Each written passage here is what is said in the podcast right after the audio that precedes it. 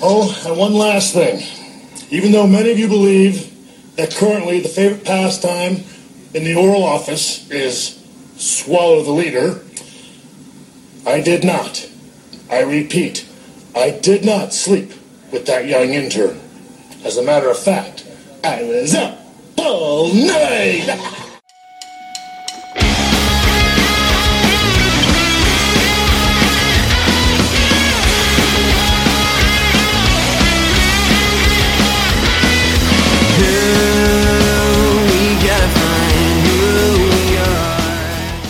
Welcome to the Contrarians, where we're right and you're wrong. Be sure to check out the Contrarians on iTunes, where you can rate, review, and subscribe.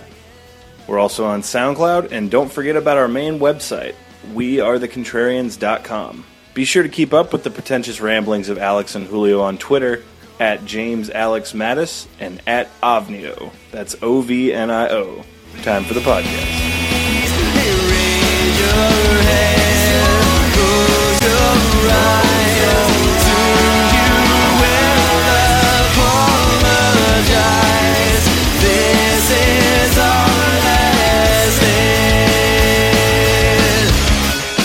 Hello and welcome back to the Contrarians, where we're right and you're wrong. My name is Alex, joined here as always by my co-host Julio. Julio, are you prepared for episode number twenty-one? I am so prepared. You have no idea. This is uh, having having an anniversary just kind of renews your energy. It just revitalizes you. Wouldn't you agree? I would agree, and we've taken on a, a political track for this. Did we explain this? No, we haven't. 19? We haven't explained a thing. This is just we're so time displaced that I, I think we kind of need to reboot and just go back to the beginning of uh, our second year.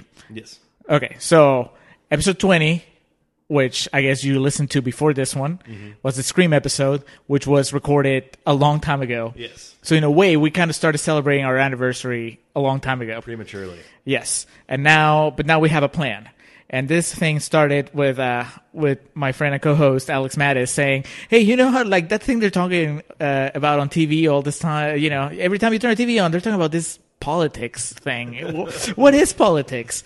And from there was born the idea of, of exploring politics over the next few episodes of The Contrarians. From the highs and lows of political filmmaking. So we're on a we have a four episode stretch. Yes, four into the episodes. political world. We're gonna explore both extremes of uh, of political filmmaking. We're, we're going deep here. We're we're opening with something that's very popular. It's uh well, I'll let the I'll let the critics tell you first off, and then we'll weigh in. Uh, Scott Weinberg from eFilmCritic.com said Sorkin starts his West Wing warm up with a political rom com followed by Fred Topel from About.com, who says, good romantic comedy, some funny irreverence about the White House, and a well-meaning political message. Our idol, our, our mentor Roger Ebert from Chicago Sun-Times says, great entertainment. No more needs to be said. great entertainment. Uh, Scott Renshaw from Scott Renshaw's Screening Room says, an extremely savvy observation on politics in the media age. And then Mark R. Lee from rec.arts.movies.reviews says it is a bright, witty, romantic comedy with really good dialogue, but at the same time, it is a statement about politics and about politicians, some who are idealists and some who are opportunists. What do you think? Well, I can't say that I agree with all that. I think the idea here is we're starting kind of low so we can end on a high note. We're going to go Yes, bad I- good, bad good. I think so. I think that uh, this is this is just a bunch of uh, internet reviewers that got you know bamboozled by uh, political propaganda, as it happens to the American public over and over again. I think the shock of um, Martin Sheen's jet black hair just kind of overwashed everything else that they saw. We're here today to discuss the 1995 um, failed Oscar bait, we can call it, The American President, as aforementioned, written by Aaron Sorkin and directed by the main proprietor of Vanilla Paste, Rob Reiner. And Rob Reiner, Rob Vanilla Reiner, is, we'll come to know him uh, if we ever do another movie of his. So the president of the United States is Mike Douglas, because why not? He is named Andrew Shepard. We begin the American president with kind of a day in the life look at what Andrew Shepard's life is all about. We meet his cabin, which consists of we have, like I said, Martin Sheen, who has distractingly jet black hair. Um, Michael J. Fox, who would this have been around Spin City time? maybe I don't know. He looks the same as like Back to the Future. He, could have just shot this back to back with the Back to the Future trilogy, and you wouldn't know. He's uh he's so young and and just full of energy. It's it just makes you feel sorry for him that you know he's being wasted away in this movie. Pretty much the entire cast. I mean, Michael Sheen. You have, like I pointed out to you during the movie, you have the princess from Super Mario Brothers, the movie. She's in it. She's Michael Douglas's uh, personal assistant. And you have the old lady, the caseworker from Mrs. Doubtfire, in there, and she's just kind of thrown to the wayside. they just grabbed all the talent they could get for this, and not like the blockbuster That talent. one specific niche of like 1992 to 1994 talent. They knew exactly where to go. Uh, uh, to to just get critical appeal, they could not fool the Academy because, as you said, they did not get any nominations. But they got the critics because they, they just populated the cast with. I mean, there's more people. There's like an Annette Bening and uh, uh, David Paymer, you know, the guy that runs the polls. Yeah. There's just like a lots of like the movie keeps going. In a way, it's almost like our episode uh, about Smokin' Aces, where as the movie keeps going, you're like, oh, it's that guy and that guy and that guy, and where does it end? But sadly, unlike Smokin' Aces, It's not an A list. It's more of just like a who's that. who's that? And then the movie lets them down. It's not as if like you will remember them from now on as like, oh, the American president, that was awesome. It's like, God, they were so talented, and really they couldn't do any better. So this day in the life, it seems like to be a particularly good day in the life of President Andrew Shepard, as it's revealed his approval rating is at a staggeringly high 63%. Uh, this is something to celebrate, and they dive right into what basically the two main storylines of this film are going to be. Um, with that popularity, what they want to do is gun control reform. They're calling it crime control, though. Right, you don't want to offend like the the the gun nuts. 20 years later and we're still dealing with this shit. Uh, the other is with uh, an environmental bill to lower the carbon monoxide that's dispersed into the air. That's running through a company by the name of GDC, the Global Defense Council, headed by Frasier's dad. And Again, another one. Hey, another who's that? but it's not like who's that isn't like Oh, I've I'm never sorry, seen that guy. that, It's more like who's that? I think I know that guy from somewhere. Yeah, and then you spend like you know, that's guy. yeah, yeah, yeah, yeah. The GDC brings in a uh, shark, the uh, the closer as they call her, Sydney Ellen Wade, played by Annette Bening. Um, her job is that of like the tough lawyer to help close the deals and get everything done. but you wouldn't know it from the performance because she is just so so just starstruck from the moment she arrives in Washington that really you she can has like 30 seconds of domineering like uh, every now and then it's like they realize that they needed to actually portray her as a strong woman Mm-hmm. and then they would give her like a moment of you know being a badass and then they would take it away right away yeah which pretty much happens in her first scene which is um, the meet cute i guess we would say of this film. Now it is uh, w- the audience does find out in the opening few minutes that president andrew shepard is a widow a widower and um, that his wife had passed several years ago due to cancer. Yeah, so you know, there's it, it's almost like they don't trust Michael Douglas to to really win the audience's sympathy on his own. So they just tag on a tragedy so that you know for sure that this single parent will will get people behind him. Uh, it's it's kind of I don't know. Overall, the whole thing is pretty tacky on Aaron Sorkin's part, and also Rob Reiner for just letting it be. But uh, uh, the It's- way they stack the deck, and it's really weird how it play, plays out later in the film with him being the widower. It's kind of dehumanizing because it's like, oh, the only reason you won presidency is because everyone felt sorry for you. But but you know, I mean, the movie goes kind of out of its way. I don't think they realize it, but they go out of their way to prove that he's really not presidential material. Mm-hmm. You know, it's like he really when he gets He's to Mike the crux Douglas. of it. He's a sexual tyrannosaur. Exactly. Yes. Yes. He he should be out there dating. Yes. you know, no, he has no no no time for this. When he actually has to make like the tough calls, and we'll talk about it later. Yeah. You know, the tough calls that have to to come with being a president. He is not comfortable at all. he is out of it. When he's dating, he feels a little more comfortable. He's like being a, a sexual predator. He's okay, but when it comes to leading the most powerful country in the world, at least allegedly, according to this movie, he he just he doesn't he doesn't seem to fit the role. He has a daughter as well. What was her name? Lucy. Lucy, but he calls her Luz, which Luz. is a horrible nickname to give a teenage girl. She has about three scenes in the film, and she's pretty much there as a plot device. Well, yeah, yeah, yeah, but also, yeah, I mean, she's there to make you like him because oh, he's a single parent, mm-hmm. but also just kind of to to to be dorkier than him because he's a pretty big dork, and and she is there just to make him look even less dorky because you know she she gives him advice that it's just you know grade school level in how to conquer women. But we're jumping ahead of ourselves. Yes. We are at the meet cute of the film where Annette Bening, Sydney Wade, and another lady from Uh, just, shoot me. just shoot me. They brought everybody for this movie. Hey, are you free? Free this weekend? You want to shoot the White House? Okay, not the real White House, Yeah. the, the Michael Douglas White House. But they're there to meet with Martin Sheen and some of the presidential cabinet to discuss this bill, the environmental bill to lower the carbon monoxide in the air. Martin Sheen assures them that you know the president's fully behind it, and then Annette Bening just launches into this diatribe about kind of how weak of a president that Andrew Shepard is. Which, in a way, I mean, she's cutting to the truth of it, but the movie portrays it as in like, oh, this is this was a bad thing. She should have remembered this for the rest of the movie that he's weak minded. But uh, little does she know he's standing right behind her, soaking it all in with a braised smile on his face. Yeah, it was. It's weird. The movie reveals, and again, I think it's inadvertently that they reveal how how fucked up politics are. You're always supposed to be on Michael Douglas's side.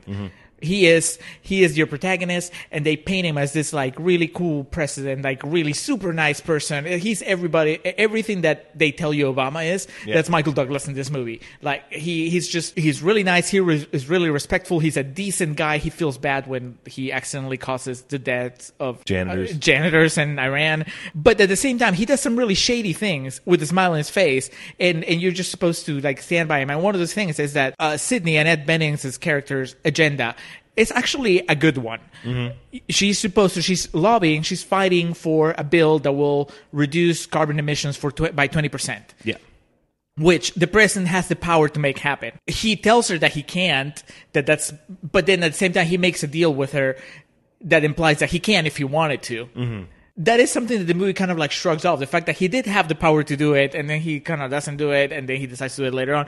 And that's something that happens throughout the movie. It's just like this president that constantly sacrifices the good of the nation and the good of the people just for the more short term goal of getting reelected. Because, yeah, this is a reelection year. That's what frames this entire uh, movie. So after listening to her diatribe, she's obviously mortified and embarrassed. So the president takes her into the Oval Office and they go over the bill again. And then he kind of asks her out on a date in a very coy manner. And she gets downright offended at it and um, just says, like, you know, she'll be on top of the bill and just is very, very serious at first here. Uh, very serious and quickly undermined by the fact that she goes out the wrong door or she tries to go out the wrong door. Mm-hmm. And it's also worth noting this probably be the last time that she is taken seriously as a female character in the movie. this is the last time she'll put her foot down. Mm-hmm. I mean, later on, there's like a sort of like a breakup scene, but that's that's quickly undone Yeah. later in the movie. But here, yeah, this is the last time you'll see Sydney taking charge of things. Uh, kind of shrugging off his offer to have dinner, lunch, lunch, right? Because he And said breakfast. he, yeah, breakfast. He he skipped breakfast. I don't think it's it's done with malice. It's not like a malicious character that Michael Douglas, uh, president. He's just kind of an idiot. Mm-hmm. He doesn't realize that when if you're the president and you ask someone out, you're putting them on the spot. Yeah. you, you you're not just asking. You're kind of like because you're the president, you're commanding. It's not like one of us asking like a bartender for a number or something like Yeah, that. that is like, dude, you're a customer. You know, that's not, that's not. So, if the president is telling you, "Hey, do you want to go have lunch?" That is, that is a very. You, you shouldn't do that. You should know better than this. but the movie is like, oh shucks, he just, he just doesn't know any better because he's a widower. He's been out of He's the game for the so game long. so long. yeah. Put yourself in Annette Bening's shoes. She's a woman that's struggling to be taken seriously in a new city. She just moved here for this job. with Frasier's dad. with Frasier's dad, who's a hard ass. Yeah. You know, she's trying to prove herself, and uh, and now this guy, the president, he's just like you know trying to be dashing and just trying to be cute, and she, he proposes her a deal before she gets angry. He's like, "Listen, I can't do this on my own, but if you get the votes." I guess two thirds of the votes necessary to pass this bill, this mm-hmm. ridiculous bill that will never pass, I will get you the other 10. And then she's like, all right, deal. And then he's like, hey, do you want to have breakfast? That is so inappropriate. A lot of places would file a sexual harassment case. exactly. Can you file sexual harassment against the president? We should know by now, but but somehow I, I just don't know. I think that you can make a big deal out of it and get a book deal, maybe. But So following this, it's later that evening, and President Shepard is playing pool with Martin Sheen, AJ. We come to find out this is kind of like the therapy therapy for him, and this is where he and Martin Sheen discuss issues afoot. And he's just kind of like a puppy dog, just keeps talking about Sydney, and because she called back to the White House, and he's like, "Did she say anything about me?" And Martin Sheen like. With his jet black hair and grizzled face, is just like this is a bad idea. I don't Martin know. Sheen knows what's up. There's a reason why he got elected president later on in The West Wing, the Mm-hmm. TV show, and he lasted longer than than Michael Douglas as president. Uh, he can tell you as a president. You know how like when you apply to job, they have to give you the job description before, so you know what you're getting into. It's like Michael Douglas didn't get the job description of being a president. Dating is not part of it. You're only gonna be president for like four, eight years tops. So you can put you can put your dick on hold for for a while, for eight years, Yeah. and focus on running the country instead of you know wondering if this girl thinks that you're cute while you're playing pool Yeah. but it's like he didn't get the memo and and and martin sheen has to tell him this is not good especially in a re-election year you, you probably shouldn't be chasing a girl you should be focusing on passing the bills and all this stuff Like this is in Iceland. We, we take our leaders seriously here. You can't just break all these rules. yes Segue to meet cute number two, which I didn't think it was necessary to have another one, but we surely get one. Where Mike Douglas, the president of the United States of America, just calls up this girl to ask her out. Well, he gets her number in a very kind of creepy way. He doesn't even know how he got it, but he's just, hey, can you give me this person's number? So, just in case you were wondering, if the president of the United States ever wants to stalk a girl that he finds hot, he can do it. Yeah. No question asked. He- Oh, no, yeah. It's not like he had to run it by Congress or anything. He's, he just got that number and he called straight ahead. It wasn't even her number. It was her sister's number because she didn't have a number, you know. That's her right. Her sister, played by the girl that Adam Sandler hooks up with in Airheads. That's I was the- wondering who she was. Yeah. I knew because everybody's someone in this movie. Yeah. I knew she had to be someone. So yeah, she's talking to I believe her boss or one of her bosses who is notorious for doing a good impression of the president. So she mistakes it and thinks it's him calling, and sure enough, it's Mike Douglas, and he's just like, "Hey, you want to go out?" And then she just smarms off at him, thinking it's someone else. And uh, Right. It's it's just like, hey, let's let's take away some more dignity from this woman because right now she's too strong to date the president. yes, and then he has her hang up and call back the White House, and she's just like you know mortified again, been caught with her her um, hand in the cookie jar, so to speak, of just embarrassment and. Um, yeah, they haven't done a lot to establish this character as a strong female lead at this point. Uh, no, it isn't. You know, Aaron Sorkin is constantly criticized by his treatment of female characters, mm-hmm. and it's not like he's doing himself any favors. I understand it was a long time ago, but you can see the seeds of what will become a, a more serious problem as it as you know as you go. Yeah. Because yeah, Sydney is just. You know, forget the indignation that she had earlier when he asked her in their first meeting, when he asked her if she wanted to have breakfast. When he finally gets around to asking her out here, uh, because there's this this important state dinner that's happening, and The president of France is coming in. Right, and uh, and like the big dork that he is, Michael Douglas was gonna go with his cousin, I think, and then the cousin gets sick, so he doesn't have a date anymore.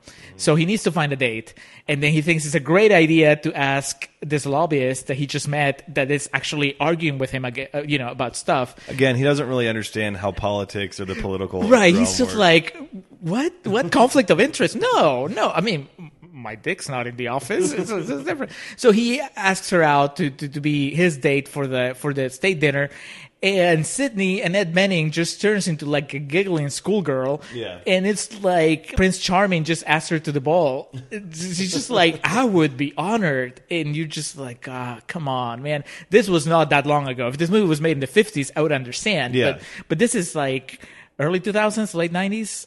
95. 95 okay, come on i mean women had come a long way by then Yeah. they, they could like stand up to the president and This say was after uh, Alien 3, so like we had exactly strong she, female characters. yeah she should have shaved her head and said you know what that's you're the president but i am not going you know, continuous eye roll at this point, but we do get a point where I kind of perked up and we get our bad guy in the film, and it's Richard Dreyfuss. coming making- back to the contrarians Making a triumphant return to the Contrarians. about 11 12 episodes later Yes. Time has not been kind to him It's clear. I wonder what side of the political spectrum that Rob Reiner falls on, and Aaron Sorkin, because he's the the head of the Republicans, like the guy that they're going to push for president. His name was uh, Bob Rumson, the way like he's shot when he comes in and the camera's tilted and everything, it's just brilliant because he's just cast to look like the bad guy. I was surprised he can go dun dun dun. the only thing, if this movie was was remade now, he would be wearing a wig just to resemble Trump because he's just like that much of an asshole in the movie, and it's kind of a shame because you have a great actor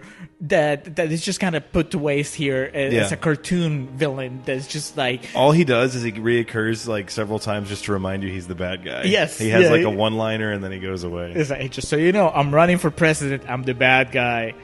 So it's a dinner with the French president. Uh, Sydney is President Shepard's date. This is kind of like one of those classic '90s scenes where like the kind of fish out of water in a really regal setting, and Annette Bening's like, you know, oh, I know French. I can speak to them. We should dance.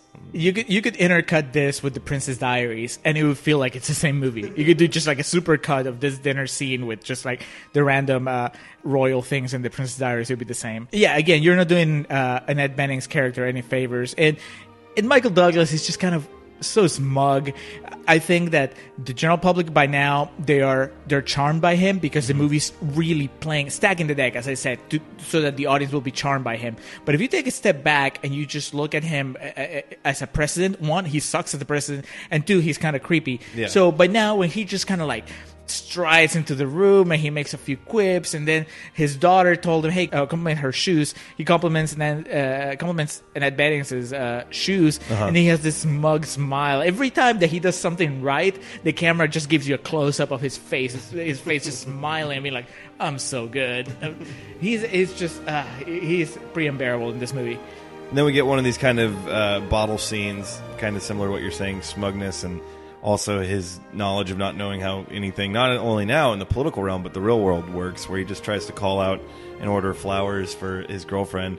He can't even figure out how to do that, and it's played off as a scene for comedy where he keeps going back and forth with his assistants and advisors, like, "What kind of flower should I get?" Da, da, da, da.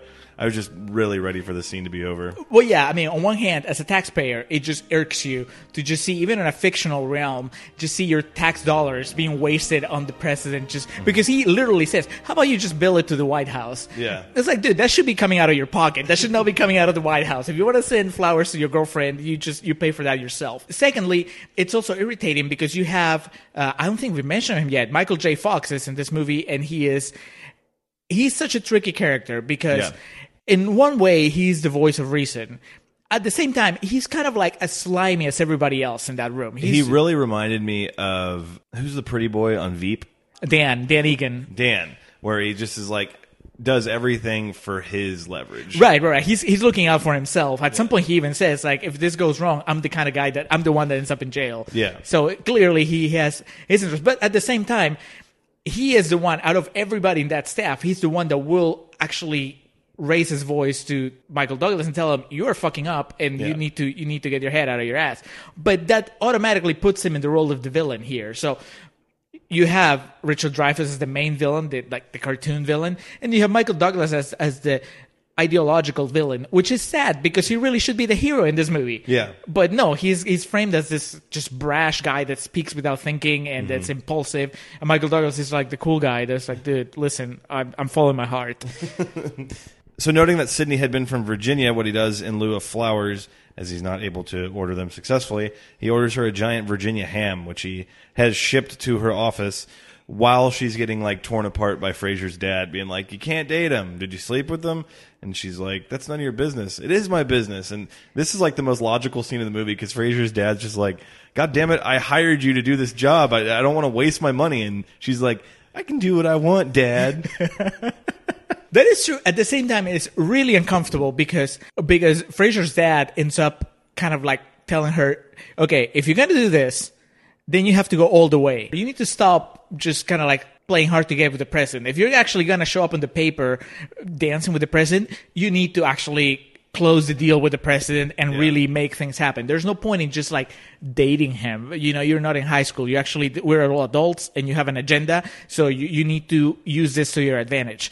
Well, you know, Frasier's dad is living in the real world and I understand, but it's still, it's still very uncomfortable to hear. Yes. It's, you could even say it's kind of demeaning to women. At the same time, you cannot say that I mean, anybody that goes into politics should know this. They should know that it's going to get dirty and ugly. And the fact that Annette Bening likes to, you know, just bring out her resume and talk about her accomplishments, that means that she's been doing this for a while. So this mm-hmm. cannot be the first time she's heard something like this. Yeah. It- so again, she's an adult. She should know that this is not a fairy tale. She's not dating the prince. She just went to dinner with the with the president of the United States, and something bad's to happen. Yes. And she gets like super giddy when she reads the card and everything. And it's just like so damning of women. It was like when they sold her in the beginning, it was like, here's Godzilla. But what really came out was like the gecko lizard. Like, Yes. Yeah, yeah. She should have sent that ham back. That's what she should have done. I'm a vegan. We get a fucking awesome scene where the Republicans are meeting like the fucking Knights of the Round Table. Like It's, the, it's some sort of like club. Yeah, and it's like the Jedi Council, pretty much. and we get just reminded that it's Richard Dreyfuss is a bad guy because they're smoking and like drinking whiskey, and uh, Like this leather couch is like decadent. And one of the guys is like, "Well, how are we gonna beat Shepard? You know, we can't attack his character." And they all start laughing, like big, like guttural beer gut laughs. and uh, he's like, "What I miss?" And Richard Dreyfuss is like, "You have to excuse him. He's been on vacation." He throws the newspaper down, and we get another awesome one-liner. He says, "President's got a girlfriend." I hope that was in the trailer. I haven't seen the trailer in a long time, but I hope that was that was part of it. Yeah, this is just like clearly the council of of, of Republican assholery. It was just like there's no shades at all. Like there's not a single moment. There's like five or six people there. There's not a single one that says, "Guys, maybe this is not." Moral Yeah. you know how about we give you give us one politician that has at least some sort of like gray area morality that could say hey let's talk about the issues let's not talk no no this is just entirely all six of them are automatically completely cool with exploiting the fact that that andrew shepard has a girlfriend of whom he goes on a second date with in the following scene. This is uh, meatloaf night at the White House. He has dinner with Sydney and his daughter Lucy. This segues to President Shepard giving Sydney a tour of the White House. He takes her into what he calls the dish room, which is really called the China room. And naturally, this leads to their first kiss, which is abruptly ended by one of the Secret Service who says the president is needed. And then Mike Douglas comes back all like bummed, and he's like, ah, "There was like a bombing in Palestine," and it's so ridiculous. It shows you what a shitty president he is because he's like, he's more disappointed that he's like get, was wanting to get his rocks off, but now fucking he's got to deal with this shit. again i could spend every single scene of this movie i could just go back to how inappropriate his behavior is but because that is really that is so wrong mm-hmm. i mean talk about like like home advantage he brings her to the white house he's already established in a previous scene he's talked about how the white house is designed to intimidate your opponent to, to already show superiority And he knows where she can take her, where she can't get away. Exactly. So he takes her to the China room. He acts like he doesn't know what the hell's going on. Oh, it's the dish room. And he acts like, but then he moves in for the kill. He he turns into Rocky. Just to go back to like one of our early episodes. What is she gonna do? You know, he's the president in the White House and he's moving in for the kill. He's going for a kiss. Yeah. She's not gonna do anything. She should actually kind of should be grateful that there was a bombing in Palestine, so that things didn't get any more heated. But uh, yeah, that is completely unfair. Like you said, it's kind of like a boss employee relationship. If you're the president of the United States, you're kind of like everybody's boss.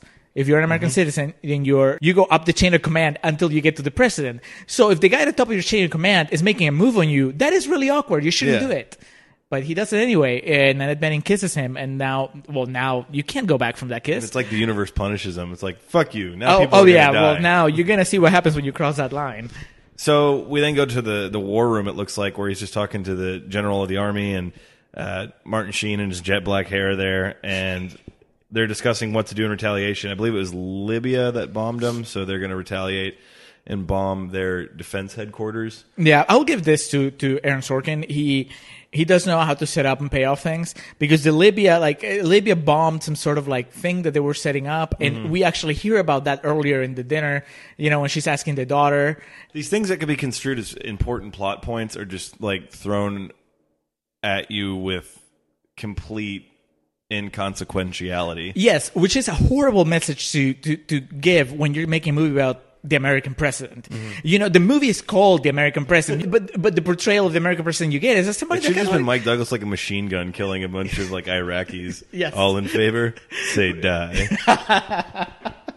Uh, but instead, it's just kind of like this guy that's trying to get laid, and then there's like foreign policy happening in the background, and he's just kind of like shrugging it off. He shows up, he signs a few things, he shows mild outrage when things get out of hand, but in, really, the focus of his of his interest here is Annette Bening. Yeah. So He's like me at 21. right, Just like if you were one focus, like you're like, I am a president, I am single. I can use this to get women. yes. How? Uh, well, let's see. And you just like set up the radar, and then you. Just, I don't know if Annette Bening would have fallen on that scale, but she's pretty cute. she, yeah, but like you have to think this is a world that, like at that point in time, Liv Tyler was looking pretty good in. Well, yeah, but Lori Petty. So, in retaliation, President Shepard says, "All right, initiate the bombing, but not before getting like the scene that really humanizes him." He's like, "Oh, it's just going to be a bunch of janitors and overnight workers there that were going to get killed." I watched this movie and I harken back to our days at the theater when movies like The Help and stuff came out, where it was like just a bunch of senior citizens in the theater, dialogue written specifically for that audience. And they're like, "That's my president." yeah, that's not like Obama. Uh, See, you say humanize him. I actually say pucify him because he's up till here. I think up till this scene, you could have argued that. Listen, maybe he's a good president when he's not chasing tail. You know, we've only seen him in scenes where he's clearly his goal is to to hook up with Annette Bening. But how about now when we see him in a full on presidential moment where he has to make the hard choices and he has to Yeah. do stuff? And so now we get that chance to see what he's like when he's not trying to hook up. He's like, oh, no, what to do. And he asks for numbers. And then at the very end, when he has to make the decision, do we bomb this building or not? He turns to Michael Sheen. He's like, what do you think? Okay, well, that's cool. That's a good way of. And they catch Michael Sheen putting shoe polish in his hair. What? What? Uh, so Sheen. Can we get is- some Red Bulls in here?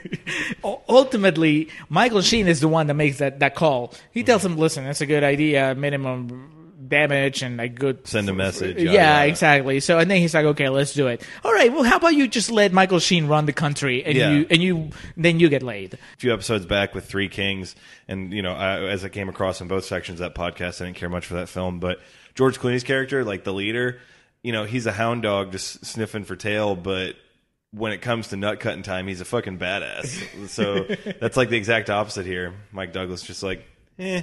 So, ridden with guilt or shame, or just kind of like, what did I do? We see Annette Bening kind of venting to her roommate, the blonde chick from Airheads. I kissed him, blah, blah, blah, blah, blah. Uh, and uh, It's another kind of like desperate attempt of the from the screenwriter and the director at making her a strong woman. Yeah. Woman, you know, she's just like, oh well, we need to show that she's just not head over heels. Not yet. Let's let's have her struggle it's with. so contradictory though to that scene where she got the card and was like super giddy about it, and it's just like it is diametrically opposed to that. So President Shepard calls her and she says, "Okay, I'm going to break up with him over the phone," and then it quick cuts to her just showing up at the White House. And she's there to break up with them, and we can't really just pussyfoot around this. It just she goes to break up with them, but ends up having sex with them. Yeah, I mean that is. I've I've listen. You may not believe this, but I have I have female friends, and and I've had conversations with her about just like you know we're all adults, so we talk about men and women and all stuff. It's like there are times when you really, as a guy or as a girl, you know ahead of time that there's a pretty good chance that you're gonna have sex, mm-hmm. so you get ready for that. And this. This scene proves that she was ready to have sex before she went to the White House. Yeah. So yes, quotation marks. She went to break up with him and tell him that they couldn't be together anymore. But she also she knew ahead of time that there was a very likely chance that instead they would end up having sex. Yes. And she was ready for that. Like the scene proves that. So as if this character hadn't like sold out enough already, and we're not even halfway through the movie, I think. Yeah, well, the worst part is how it comes about because Mike Douglas like intimidates her into having sex with him. He's It like, is so horrible Yeah. to see. Again, this You're is scared of it. yeah. It's like, are you attracted to me? He's like sitting on the couch, his legs spread. Big bearskin rug. Yeah, it's a, it's, It's a fucking Old Spice commercial. yeah. You know, if you as a viewer you like this movie and you're like, I don't know what these guys are thinking. I don't know what they're. Okay, imagine that Annette Bening is your daughter, and let's see how comfortable you are with the president of the United States talking to her like that while they're alone in the Oval Office or the rec room or whatever it is, wherever they are. So she goes and I think just puts one of his dress shirts on and comes out, which is wonderful movie trope from the 1990s that I think needs to make a return. The female character wearing the button-up shirt of the male character That and- covers just enough. Yes. It's quite sexy, and I think it should make a return. they pulled it off in uh, Mike Douglas movie Wall Street Two. Carey uh, Jesus, Wall Street too. Carey Mulligan How, comes. how okay? How how badly out of shape are we that we're referencing Wall Street too? well, that's what I'm saying. It needs to come back. Carey Mulligan rocks the button-up shirt, just barely covering. She could rock anything. and I'd be okay. That, I'm about to say that's like that has nothing to do with the shirt or the style. That's just, Just Carey Mulligan, Mulligan. being awesome. And Yeah, then she's saying New York, New York, and that's shame. That's different. I know. Single tier. We get another shot of Richard Dreyfuss where he announces officially his candidacy for president of the United States, where his slogan is "The pride is back," which I don't even know if, like, grammatically that's a correct statement. It's just weird. I I mean, obviously, there's not much thought being put into this guy as a villain. It's just like, hey, he doesn't like. He either has like off the cuff smarmy remarks or he's just shouting. Yeah. Which I mean to be fair, that is most politicians anyway. Yeah. But but the fact that there is there's no intelligent discourse to be found in this movie. Which is a shame because it's a movie, it's not a documentary. This should be the arena where you find the actual expression of ideas that you don't find in actual debates on Mm-hmm. TV. But instead, this movie's just happy imitating life, which is like just politicians that, shouting at each other. and- intimidating the perceived realm of politics through Aaron Sorkin and Rob Reiner's eyes. Right, yeah, yeah, Republicans so- bad, liberals good. yeah. Which personally, I don't necessarily disagree with that, but you know, for the sake of this, come on, be unbiased. So we launch into montage number one of the film, which, if I recall correctly, was just how good um, Mike Douglas's life is going, and also it's showing how successful that Annette Bening is getting the votes required for her plan. Um, I don't know if we're talking about the same montage because I, I wrote down montage of hell. Uh, That's the second montage. no, no, there, okay, then there's a third one. The two I have are like montage of hell, which is like the media being just horrible about this. Oh no, no, no, it's, we're talking about the same. Okay. it's just you're focusing on the positive. Okay. yeah, because there is like yeah, they're showing how good like they're at their job. Yeah, you but no, it's showing like the the steady increase of bad things happening to Mike Douglas's presidency while he completely ignores it. Right, yeah, he's cool, and she's getting the votes that she needs, and uh, and at the same time, America is just being horrible. I, I really I had to stop and think about it because I'm like, what is this? You know, are we are we really that bad? Is this some sort of self fulfilling prophecy? Are we this bad because movies are telling us that that's okay to be this bad? Yeah. You know, it's like there's like important shit going on in the world, and yet people are asking about like eh, they're they're hounding Sydney Annette Bening outside her apartment and following her and, eh, trying to figure out the, the particulars of the the president's affair. Which really shouldn't matter to anyone, but it matters to this movie, obviously, and it, and the movie portrays Americans as being so stupid that they care. Yeah. Which, in a way, I think in reality makes it okay for Americans to care. They're like, oh, well, it's like in that movie. That makes it okay. So, uh, yeah, that's kind of irresponsible filmmaking, if you ask me. Things go from bad to worse for one Sydney Ellen Wade as a photo of her is discovered by someone in Richard Dreyfuss's cabinet or camp that she was once part of a flag burning with a, it's a a horribly photoshopped picture, but it's uh, followed up by unquestionably the best line of the movie because this falls in the dead of winter. And Richard Dreyfuss looks at the picture and he says, "It's beginning to look a lot like Christmas." You can see just echoes of the great performer he once was, just trying to, just trying to get something out of that line in those circumstances. So it just becomes an all-out like free for all with Bob Rumson uh, just completely attacking at no stopping it the character of President Shepard and also of Sydney Wade. He accuses her of giving out sexual favors for like signatures to bills in the past. Yes, and Michael Douglas just does nothing. He's He's he- more concerned with if the Packers won their football game or not. Yes, he his whole line the entire time, even though everybody in his staff and now Sydney are telling him you should say something. Yeah. He was like, I'm not gonna give him the time of the day. That would just validate his his. You know, we're better than this. We're gonna take the high road. He has no idea, as hinted at by that earlier scene where he had to bomb somebody. He actually had to, had to take some action and Yeah. you know retaliate. He cannot do it on his own. He can't retaliate against uh, Richard Dreyfuss. He's just he does not have it. You know what it what you need to be a president. He just can't do it. He's just he's okay when it's like all nice and good, and everybody's like, oh, he's such a nice widower, and he's such a nice guy, and he's a good dancer and whatever. But when things get ugly. He just he just doesn't want to do it. He goes, he shuts down. He goes in denial. He's like, ah, it's just let's just wait it out. Everybody else around him, uh, Michael J. Fox, Martin Sheen, every single person is advising him to at least say something. Yeah. and he's just like, nope, I can't. And then you know, as he turns around, he's like, "Is that my pussy?" But, yeah, it, it's it's very disappointing. And uh, but the movie touts it as like this big thing. He's not a president that takes action. Kevin James in Pixels, he is not. Uh, well, he's not. And it's like, can you imagine if the Pixels had attacked and Michael Douglas was the president? That was like we'd be done by now. We would. wouldn't be recording this. We'd be space invaders. During all this, uh, Annette Bening actually drops the L bomb and tells President Shepard that she loves him, and his reaction is just kind of like, "I'm the president." it's funny that you had more of a reaction to this than he did on screen because you actually you felt it. Yeah. As I think that most males would. Mm-hmm. It's like, wow, Annette Bening just kind of casually, but in there, she just said that she loved him, and he was like, He's like, "Can you can you move your head? Letterman's on." he's like, oh, the Packers, the Packers scores are here.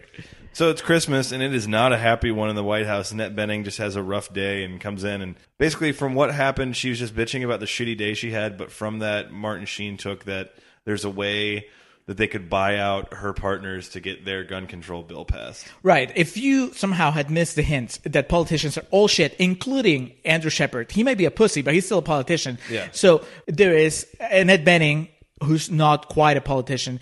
She opens up her heart to her boyfriend and her best friend, kind of forgetting that it's the president and the chief of staff, and mm-hmm. just gives them information that will down the line allow them to screw her. She never even considered this as an option. But Martin Sheen and Michael Douglas, they seize on that right away, and uh, that eventually is going to uh, lead to the the end of the movie. And this it does segue into montage number two. I guess I had them confused because I thought this one is like this is the absolute decline where it shows how hard Right, their but lives are whereas like whereas like the first one was about like how horrible the media and the public are. This is just straight up how horrible politicians are. So the first montage is basically Mike Douglas with his headphones in, listening to Walking on Sunshine, just fucking walking through the barrio. right, he doesn't care about what's going on, but he's happy and by this here. one's he's like starting to realize it. Annette Bening's having a really hard time. Michael J. Fox is just you know drinking a lot of Diet Coke apparently. Yes, he. Well, they're placement. losing votes now because you know their gun bill, which was the other thing they were uh, driving towards. Like they're losing, they're losing votes there because his character has suffered because his numbers had lowered because of this whole Sydney thing. Mm-hmm. So basically, Richard Dreyfuss is winning, and and uh, Michael Douglas is just being a punching bag. Yeah. and so it's affecting them, and it shows just. It's just a montage of Richard Dreyfuss being horrible on screen, just like saying nasty things about Annette Bening, and Michael Douglas kind of like just you know, covering his ears and walking around. And meanwhile, Annette Bening is still doing her job as as the poor, like pot upon woman that she is. She's still getting things done. Yeah. she's like as the days go by, she's still like ripping up papers and like getting closer and closer to her goal, and knowing that that things are gonna get ugly no matter what. So the approval rating for President Shepard has dropped to 41%, and this is uh, once more we get a really good product placement of a Diet Coke as Michael J. Fox has just an absolute meltdown on the phone. Well, he gets two scenes where he gets like some actual screen time, and to- They're like, listen, we have the guy from Back to the Future. Let's let's use him. we have fucking Teen Wolf. We need to use him. You got Alex P. Keaton here. So he yells at someone on the phone. He says "fuck." Uh, tidbit: This is the only like PG thirteen rated movie that says "fuck" three times. in I it. counted them. Yeah, I was surprised because the MPAA said that they weren't used in a sexual manner, so it wasn't uh, bad. Annette Bening drops one later, right? Mm-hmm. Uh, okay. well, Lincoln might have it too, because Lincoln. What's history?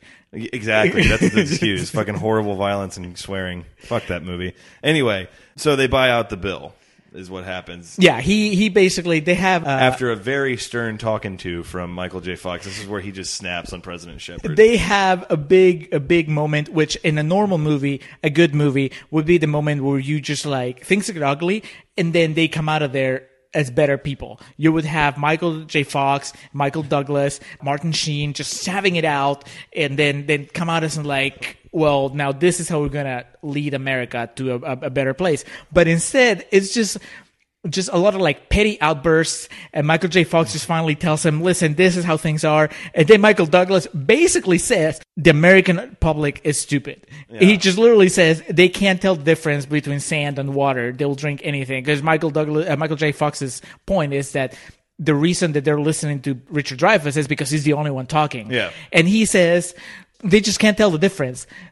That is our hero. Yeah. Our hero just thinks that, eh, well, you know, I've always thought that Michael Douglas should play Vince McMahon if there's ever a biopic made about him, and this scene reflects that. You don't like what you think you like. Yeah. You like what I tell you to like. in case you missed that that you know American ideals have hit rock bottom in this mm-hmm. scene, you get like some pretty ominous thunder Yeah. after after Michael Douglas declares that Americans are idiots. But yeah, Michael J. Fox does a lot of yelling, but all it is is really it's like the Chris Parnell scene from Anchorman, where he's like, "Why? Why would you say that?" but then, yeah, Mike Douglas just the, his moment of evil genius, where you realize, oh, he knows what he's doing. He's just lazy as fuck, and then he just looks at Martin Sheen and he's Right. like, "Make the deal." And so, you know, we cut to the champagne being uncorked, Annette Bening and her camp are celebrating. They're on cloud nine, and then they find out the deal's been yanked and she's fired. it, it's just kind of like it's a payoff to it's an obvious payoff to everybody except for Annette Bening. We all knew this was coming. We all knew that uh, that this was a bad idea from the beginning, and we knew that she was gonna get screwed because she was playing with politicians. Yeah. It's sad to see it happen, but at the same time, well, I'm not gonna say that she deserved it, but she should have known better. Um, so then she comes to the White House. I fucking hated this scene. Uh, it's like out of any other Kate Hudson film I've ever seen where she's taking all her shit out of the apartment and screaming and yelling. It's the fucking White House. Like, did she move in? Did she leave her diaphragm in the nightstand or something? Well, you know, this is the White House as ran by Michael Douglas, uh, you know, as ran The by Andy Shepard. So, yeah, so it's just like it's kind of relaxed there. The protocols have been have been moved aside. And he's just, oh, that's the that's the president's girlfriend. Yeah, she With leaves the her way they've written this character, this woman in this film, I'm surprised she wasn't there to collect her like pots and pans and oven mitts. oh, we have it out over the pool table as Mike Douglas and Martin Sheen just go at it. And basically, Martin Sheen owns him, and he's like, "Motherfucker, the only reason you're here is because of me." it's very reminiscent of the common Jeremy Piven scene from Yes, Smokin' Aces. yeah, yeah. It's it comes too late to save the movie, Uh-huh. and and it also has like almost no consequence. I mean, it's kind of a cheap way because really, what follows this scene is is Michael Douglas is suddenly becoming a badass, Yeah. so to speak, you know, by the standards of this movie. But yeah, it's, it's just this kind of like rush job at, at trying to to fix all the problems that the movie has when it comes to the depiction of the president and everything else. And it boils down to Michael Douglas asking Martin Sheen if really, as he suspected the entire movie, the only reason he became a president in the first place, the only reason that he became uh, that he was elected was because people felt sorry for him. Yeah.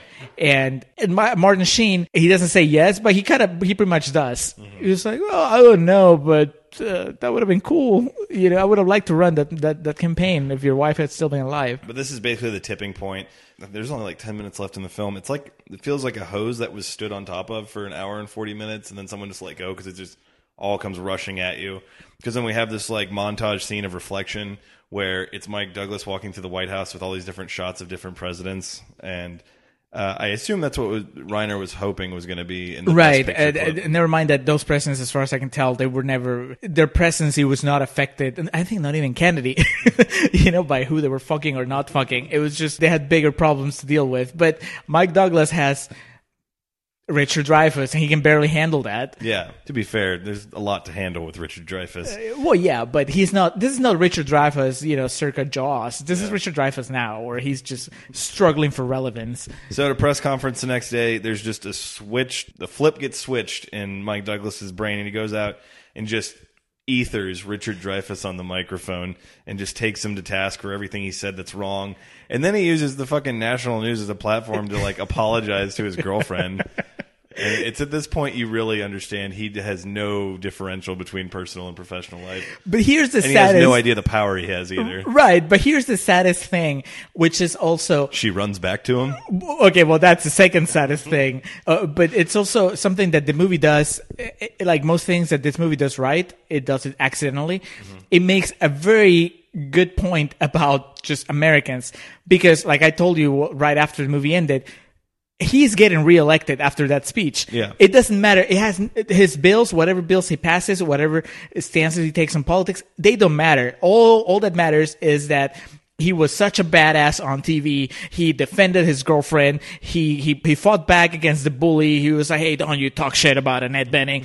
That's all it takes. You know he's getting reelected. His numbers are going to be through the roof the next day. And then he says he's going to present both bills to Congress, making the entire plot of the movie pointless. Right. This entire time he's been like, "Oh, we need to compromise," but then at the end he was just like, "No, fuck compromise. I just need to be a badass on TV." So they got to the other side of the traffic accident, and we didn't get to see Jessica Alba in her brawn panties here. So eh, it- That's pretty much what happened. yeah, so cheated through and through. And yeah, Sydney comes just running back. She looks like hell too. She comes back at the end. She's dressed like fucking Dean Ambrose. She's got like a leather jacket on top of a hoodie, and she's like, "Hey, I was wrong. I love you. I love you." And then it's a happy ending. Yeah, he Mike Douglas again, close up of his mug smile. It's like I knew she'd come back.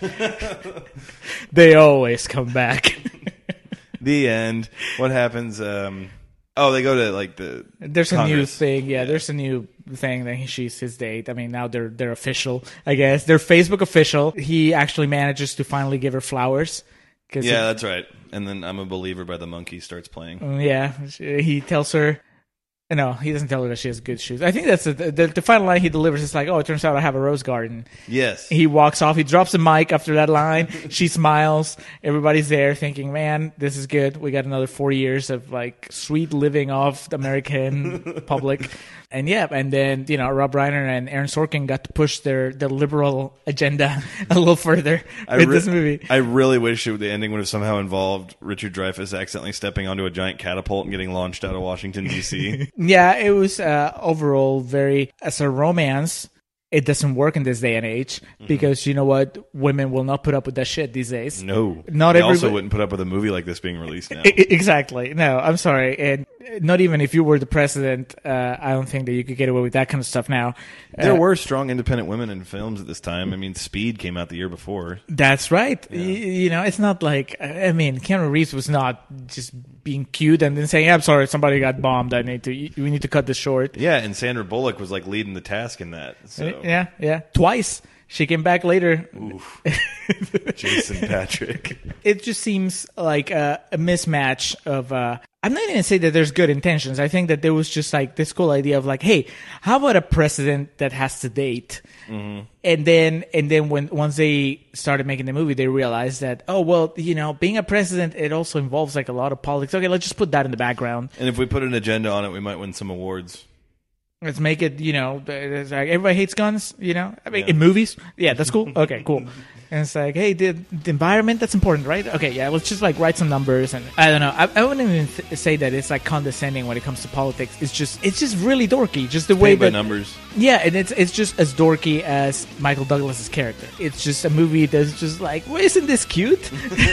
And, then, and then obviously everybody's answer is yes it is because it's at 90% All right, we ready for real talk? let's do some real talk Excellent. Raise your hand, close your eyes.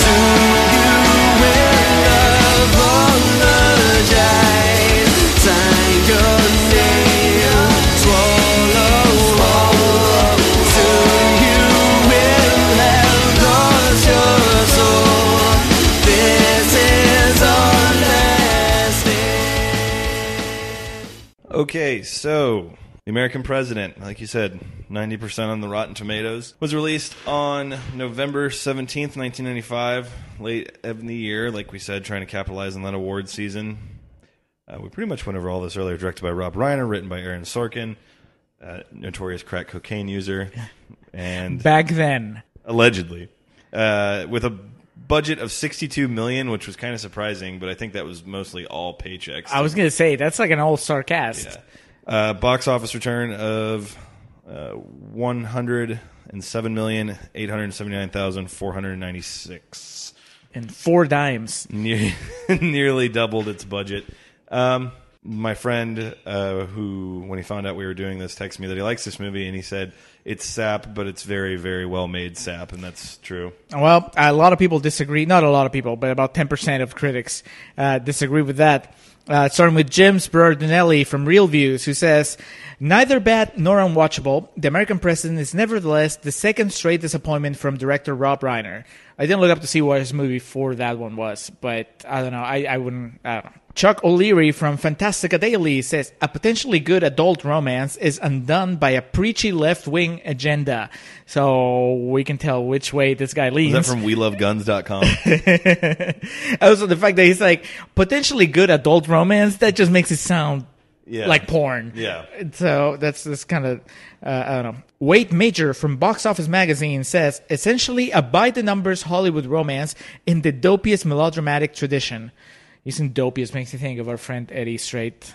Does he say dopiest? Oh, he says he says dopey a lot. Oh. And then Susan Rathke from film.com says, when it comes right down to it, high office does not guarantee high comedy. So um, I have a buddy here on the side, Brandon Curtis, provided us with North was the Rob Reiner film that came out before this. Well, well, there we go. Okay, well then I haven't seen North, but I heard this pretty fucking terrible. yeah. The fact that he came back with the American President, because I like this movie, uh, that's pretty good. I think that that's a good comeback. Yeah. Uh, I I enjoyed it, and but I can see where a lot of those people are coming from. The Uh, yeah, because they have no heart, Yeah. obviously. No, it's it's a very simple, sappy, but what it intended to be. I'm not surprised at all that it didn't rake in any awards because it's not anything. I think I don't know who this I was mean, don't going get me wrong. against. Worst movies have won Oscars, but I think right? But you would think I'm not saying like best timing's movie. huge. Yeah, I mean, I would think performance wise and maybe script wise, you could have gotten like at least a nomination for This Sorkin. out, if this had come out like '99 when the, all the shit with Clinton was going on. God, I can't imagine how much money it would have made. And like Mike Douglas would have won Best Actor, and everyone's like, "That's what we need in the Right. White House." Yeah, no, it, this is. But he could have gotten like a, a kind of like a nomination for best acting, just like a nod, like hey, good for you. Michael J. Fox This is one. really good. The problem is, I don't think he's in it long enough to warrant any kind of recognition. No, he's my favorite part of the movie, and he. I actually think his his two scenes, his his one big scene where he has it out with Mike Douglas. It didn't really hit me until like later on, like uh, uh, second or third watch, just how good that is.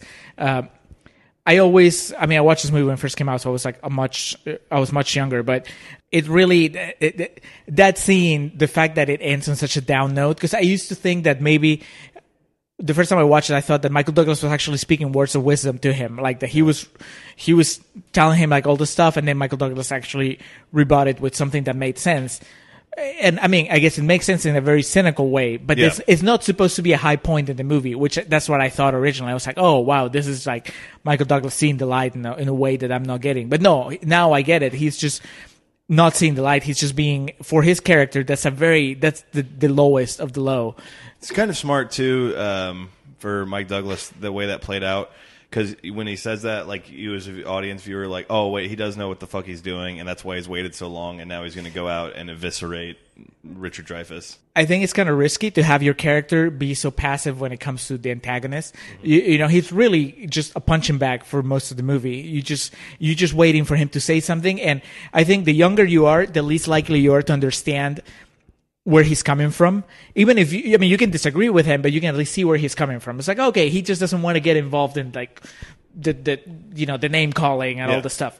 But, uh, as you're older, you're like, okay, I understand where he's coming from. And I think that he should still say something. And I guess the arc of the movie is that he realizes he needs to say something Mm-hmm. anyway. Uh, so that's, so that's good. I think it's, it's tricky, but he pulls it off because he's actually pretty damn charming uh, in in this movie. I found him Mike charming. Douglas? Yeah, Mike Douglas. I Yeah, he's he's Mike Douglas. like I don't know what. well, so, I mean, he could be. He's put into some positions where, as we were joking in the, in the first half, he could come across as really creepy, like Yeah. abusing his power as as commander in chief and all that. But but no, he comes across as very very almost naive and very uh, harmless uh, when pursuing this woman that he likes. So so that's good. And and I think the dialogue just just pops the way that that Sorkin you know we know him for for that kind of dialogue where There are some moments of good comedy. I, I did really enjoy uh, comedically the scene where they have sex for the first time and she stays the night, and when they wake up in the morning and they're realizing that she's stayed the night, like everyone, Michael J. Fox and Martin Sheen, they keep showing up like, oh, nothing's wrong. We're just here early. Like, yeah, yeah, it's just it's just very matter of fact. They just come in and they're like, oh yeah, well, just now we have to deal with this problem. And also, right before they get down to Futzen, when um, Mike Douglas is like, "No, I just need you to know that it's been a while, and the expression "most powerful man in the world" isn't literal." Yeah, yeah, they're all really good. It's really it's such a good cast. uh, I, Annette Bening is a very great actress, but I, I think it's just the way her character was written. I really didn't enjoy her. Uh, I think it gets better the more you watch it. There's there's very I don't think she's a bad portrayal. Like I could see people going after her for being a weak female character and blah blah. blah. But no, she does have her moments, and we made fun of them. But she actually, I think that's what saves that character. Yeah. She's just there is nothing wrong with being in love, and there's nothing wrong with being smitten by someone. And if that someone happens to be the president, then things get really complicated, mm-hmm. especially if you're working in that environment. So. It's, It's, just the beginnings felt kind of. I think the problem was the beginning was rushed because her character came in on reputation, and then that reputation immediately diminished, and she just turned into like a girl. Right, but I think it's good that the movie, from time to time, it reminds you that she knows what the fuck's going on. Mm-hmm. She she constantly calls him out on his bullshit. Uh, from you know when he tries to lie to her, to lie to her about like, oh, I was on the phone with the dentist and whatever, and she knows exactly what she was talking about uh, uh, with uh, the Israel prime minister or whatever. She's she's one of the. She's never diminished as far as knowledge. She's always when she's in with like his buddies when she's in the White House, she knows what's going on. She's in the loop. She might not know about the protocol, but she knows politically she knows what's going on and she's smart. She tells him a couple of times. She's like, "If I was in your staff, this is what you should be doing. This is why Yeah. it's wrong." So she's she's a smart female character, and. I think to criticize her just because she happens to be in love, it's just like, well, don't what you don't want her to be human? I mean, people do stupid things when they're in love. and- Yes, I can attest to that. we all know this. So, so that is uh, that would be like demanding that Michael Douglas also shouldn't do stupid things because he likes her. Yeah. it's just that's just the way it works. It's a romantic comedy, and you know she's not.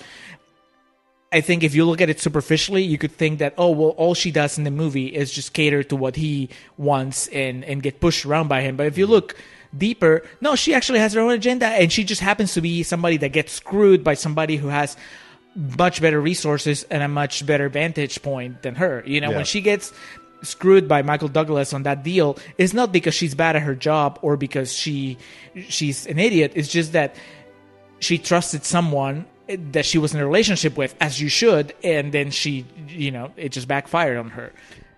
Maybe shouldn't have forgiven him so easily, but then the movie wouldn't have had a happy ending. But you know, I mean, people make mistakes. I don't know that I would forgive, but It, it would be like you know. said, he goes out on, on national TV and I was about to say, I, I don't think we can undersell the power of the president going out and like, you know, if you or I screwed up with a girl, we wouldn't be able to do that. Right, right. The most like- we could do is like, like- hold up an iPod and play a, fucking a Facebook post. call me maybe. Yeah, a Facebook post, Facebook- tagging everybody. it's like, I'm sorry, fucked up. Instagram videos. I really, really, really did dislike the scene though, where she's like trying to get her shit out of the White House. I don't know. I think that uh, now I enjoy it more than before. Having seen like some of those like old uh, screwball comedies where they're just like kind of silly and quirky. I, I, I think that they they were going for that in this in this movie. You know, there's a lot of the interaction between Annette Bening and, and Michael Douglas. It's just like, oh well, you know, we're just like it's just witty repartee and like we're, well, serious stuff is happening and. So that scene kind of plays like that to me too. There's just like, oh, well, she's throwing stuff around, and uh, I mean, it's it's it's good enough. It's not among my favorite parts of the movie. My favorite stuff is really all the Michael J. Fox stuff and uh, uh, not the Richard Dreyfuss. Oh, dude, Richard Dreyfuss is awesome. I mean, he's awesome, but he's not like he. He didn't really. They didn't give him much to work with. He, he's just It's hey, perfect. It's like I was talking about this movie being an encapsulation of that very weird time of like between like 92 and 94. He also looks like the bad guy from like every Disney movie, like live action Disney movie. Like I was just expecting him to be like the bl- the bad guy from Blank Check. But and yet it's weird because you know, like one of the main issues in the movie, you know, the whole thing with the gun control bill. Mm-hmm. That is like it's kind of sad that it's it's been 20 years and we're still talking about the same stuff. Yep. it's like, it, it's And one could argue and be right that it's way worse now than it was 20 years ago. I, I think I can hear our Republican listeners running away. I highly doubt we have any very conservative listeners. uh, no, yeah, that's. I think that works. That works. That works really well, as well as like the the thing with the the votes for the other bill, which again, I was probably like 16 or 17 when I watched this for the first time, so I had no idea what was going on with the bills. Obviously, I didn't even live in the states back then, so the politicking of, of all this of the votes and like what was required and how he double crosses her mm-hmm. i didn't get the details. I just remember getting the main idea which was oh he just he screwed her over. I Yeah. knew that but i didn't understand. Now i do. I mean you know it's, i've seen this movie like 10 times but i think it's, it's clever in the way that it sets everything up. I mentioned in the, in the first part how aaron sorkin is actually really good at setting things up most things in this movie they don't come out of nowhere. They actually have like a setup earlier. Uh, whether it is like the thing about the, the the attack that happens from Iran, you know, that's set up earlier on when he's talking about the base in Israel, to uh, like smaller things like you know his running joke with the flowers, or or just things like the gun control thing, which runs through the entire movie, and you have uh, Michael J. Fox as a constant reminder of like we're doing this, but it doesn't matter, and nobody takes him seriously until the very end when he finally acknowledges, yeah, this bill doesn't matter. Yeah. And and it's like I told you, I think that as an ending, in the least cynical way, you can say that okay, so he doesn't care about the re-election anymore. He he cares about her, which is which is fine. I don't need I don't need Andrew Shepard to be like the perfect president i- if if it means that at least he does right by his girlfriend. uh, in a more cynical take, I think it's it's entirely possible that, like I said, he actually gets reelected just because he because of that speech. It doesn't matter anymore that he was going anti-gun and pro, you know, environment. It just he still gets him he still gets elected.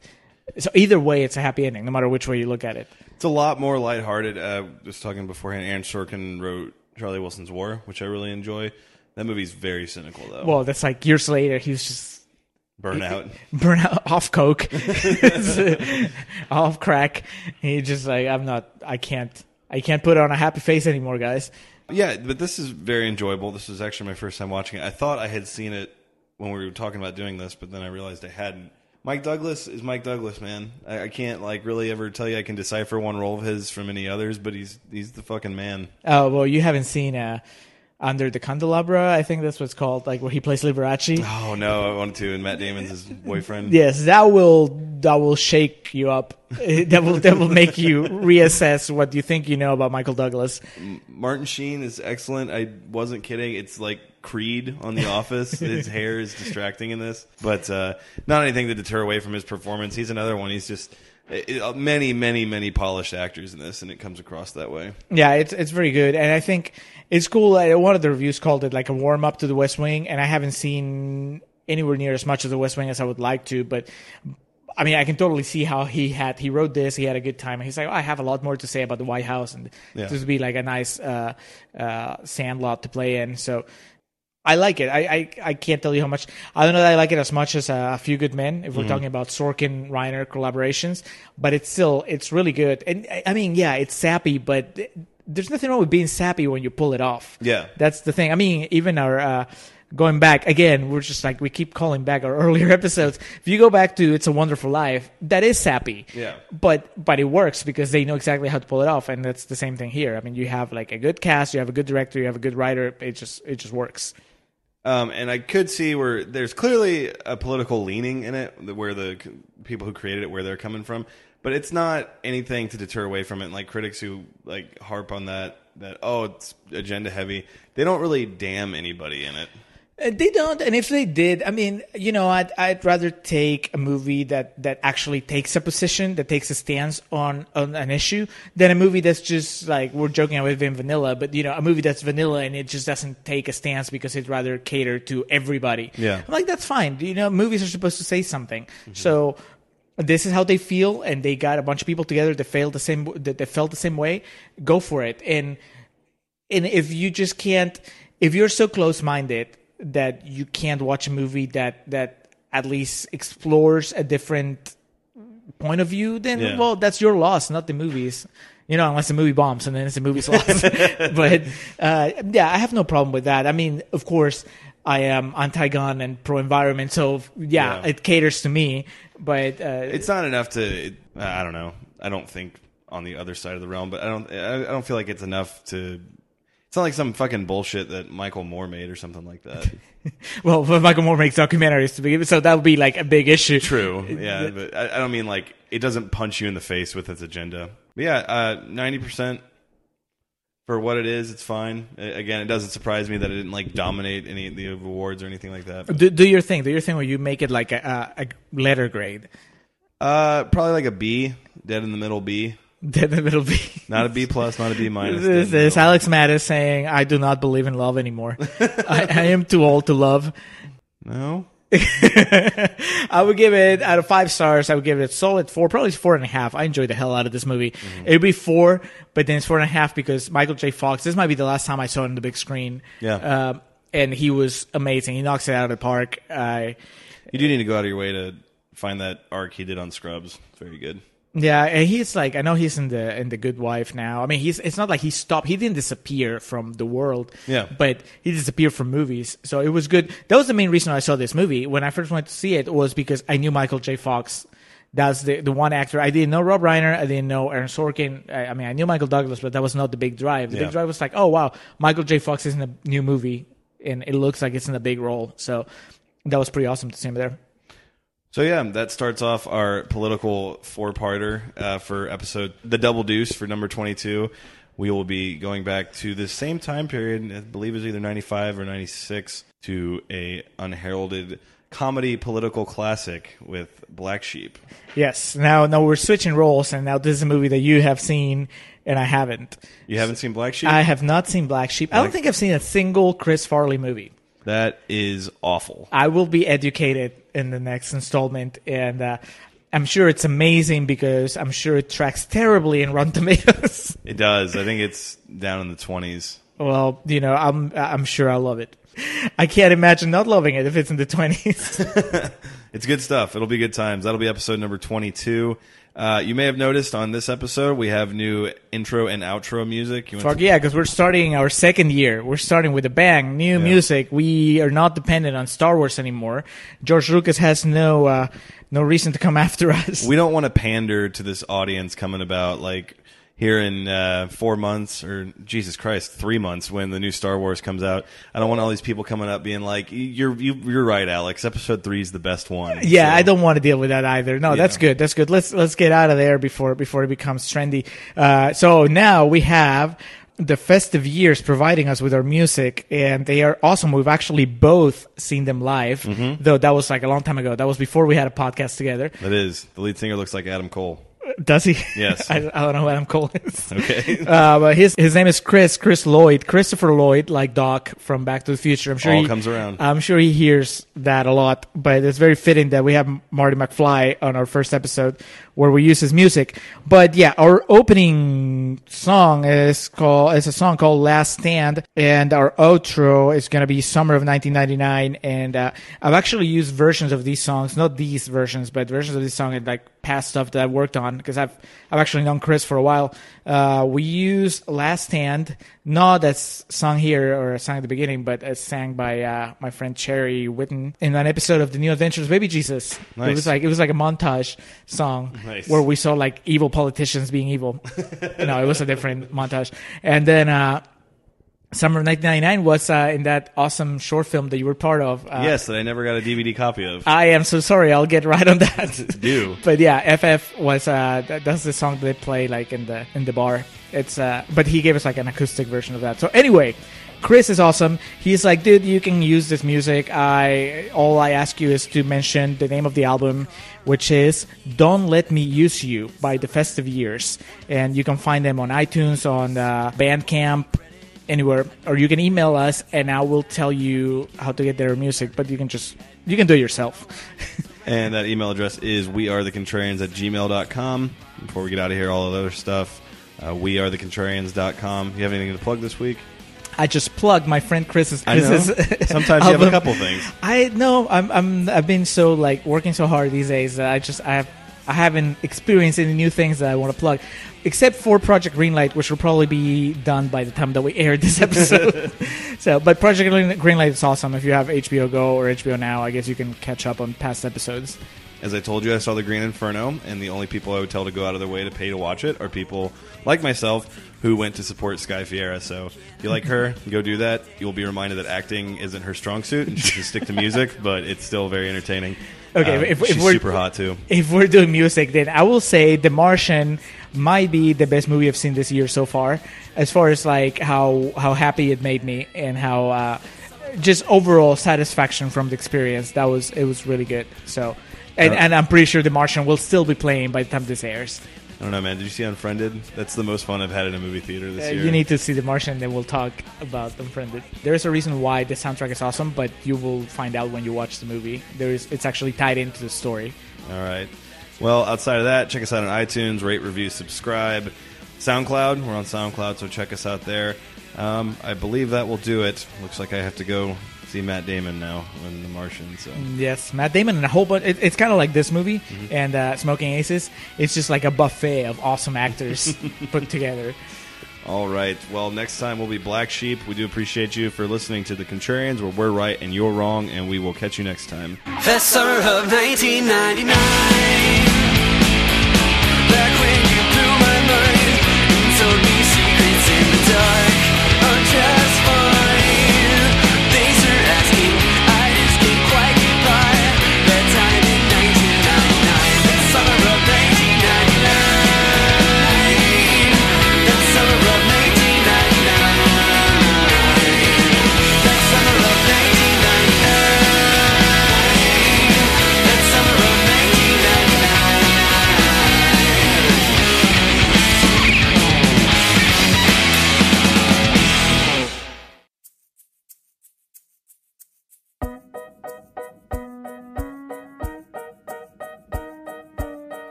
Thank you for listening to The Contrarians. On your way out, be sure to swing over to youtube.com backslash Ovnio Films.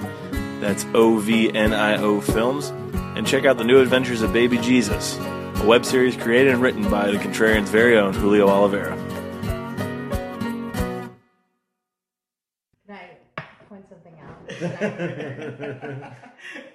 you keep saying Michael Sheen instead of Martin Sheen. Michael Sheen is like the British guy that played the Prime Minister and the Queen. I think. I don't know, but I mean, it's hard to tell. Michael Sheen? Yeah. Yeah.